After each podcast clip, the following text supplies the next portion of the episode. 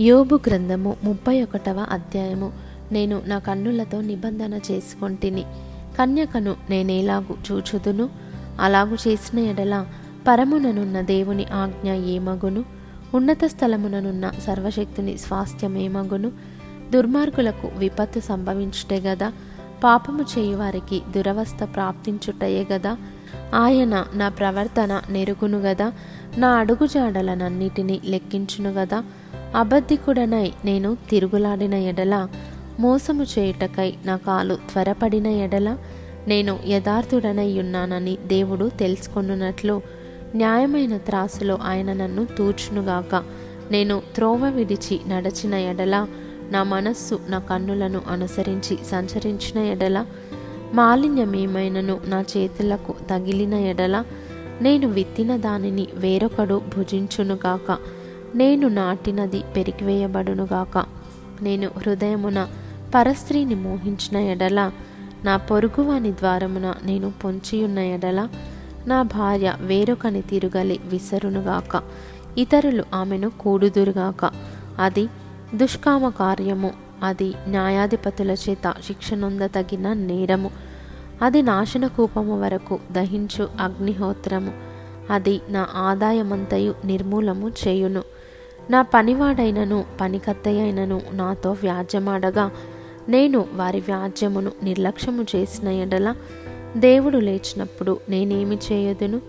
ఆయన విచారణ చేయనప్పుడు నేను ఆయనతో ఏమి ప్రత్యుత్తరమెత్తును? గర్భమున నన్ను పుట్టించినవాడు వారిని కూడా పుట్టింపలేదా? గర్భములో మమ్ము రూపించినవాడు ఒక్కడే గదా?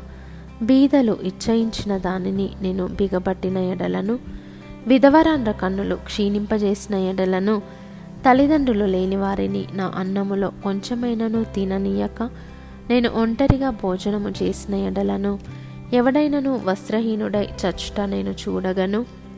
బీదలకు వస్త్రము లేకపోవుట నేను చూడగను.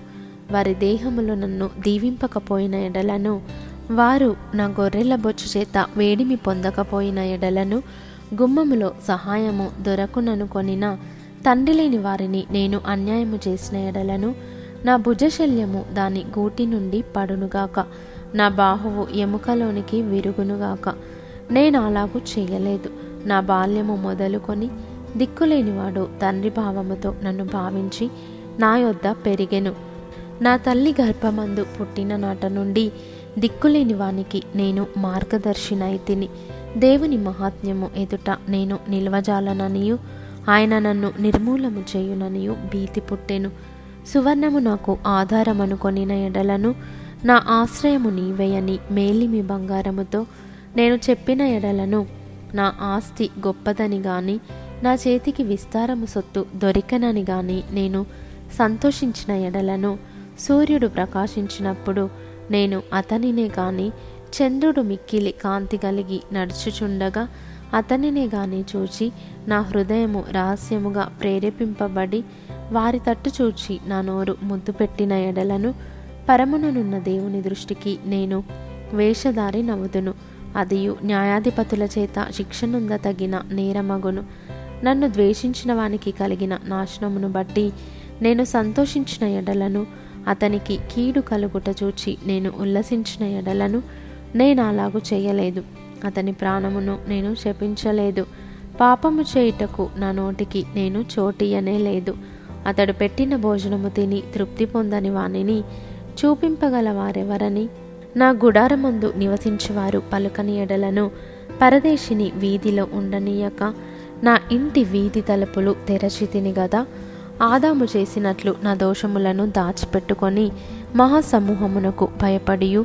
కుటుంబముల తిరస్కారమునకు జడిసియు నేను మౌనముగా నుండి ద్వారము దాటి బయలు వెళ్ళక రొమ్ములో నా పాపమును కప్పుకొనిన ఎడల పరముననున్న దేవుని దృష్టికి నేను వేషధారి నవ్వుదును.